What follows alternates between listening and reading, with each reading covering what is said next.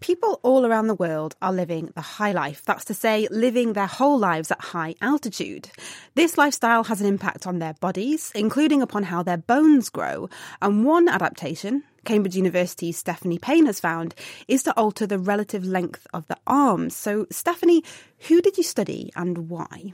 We studied two populations in the Himalayas a group of Sherpa people living in the highlands of Nepal, and a Tibetan group living in the lowlands of Nepal. And I'm, I'm going to ask you why those people so they've been living at high altitude for several hundred generations. And the Tibetan group, whilst they have been traditionally living on the Tibetan plateau, now they live in lowland regions. They have the same high altitude ancestry, but they've been exposed to the low altitude environment. Okay, so what were you measuring? So we were measuring upper limb proportions. So we measured upper arm, forearm, and hand lengths with what's called an anthropometer, which is a fancy tape measure, and also height. Okay, and what did you find with these measurements? So we found that those living at high altitude tend to have shorter forearms than those living at low altitude, but the upper arm and the hand were the same length.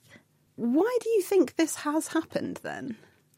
We've got one idea or hypothesis, which is we think the body might be being thrifty with the energy that it has.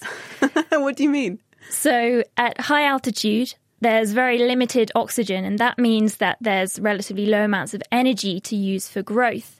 And so we think the body might be prioritizing where it uses its energy to invest in the most important parts of the body. For example, the hand, which is really important for manipulation, and the upper arm, which is very important for strength. And as a result, it compromises growth in the forearm you're just looking at people from a specific region here, but is is this generalizable to other people who live at high altitudes? Potentially, yes. We have some colleagues who've already discovered this in Andean populations.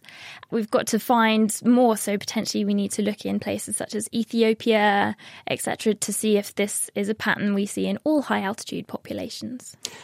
Are the legs affected in the same way in terms of which bit of the leg, Steph? Because you mentioned that the arm is spared in the upper arm to give strength. Do you see the same effect in the leg? Yes, that's right. So we see that the shin bone or the tibia is significantly shorter as well, so the same proportions. If you look at other populations who are living in particularly harsh environments, just not high altitude, do they also show size differences in the same sort of way? Because if the body's being thrifty with its energy, as the way you're saying, then it shouldn't really matter if it's just altitude that's the driver yes, this is something that we have still yet to look further into, but is a really exciting avenue for future research. Did you get to go to the Himalayas and measure these people, or did you just get someone else's data? We went all the way, trekked through the mountains for two days in order to get oh, up wow. to Namche Bazaar, where we started our research. That sounds amazing. I'm rather jealous, to be honest.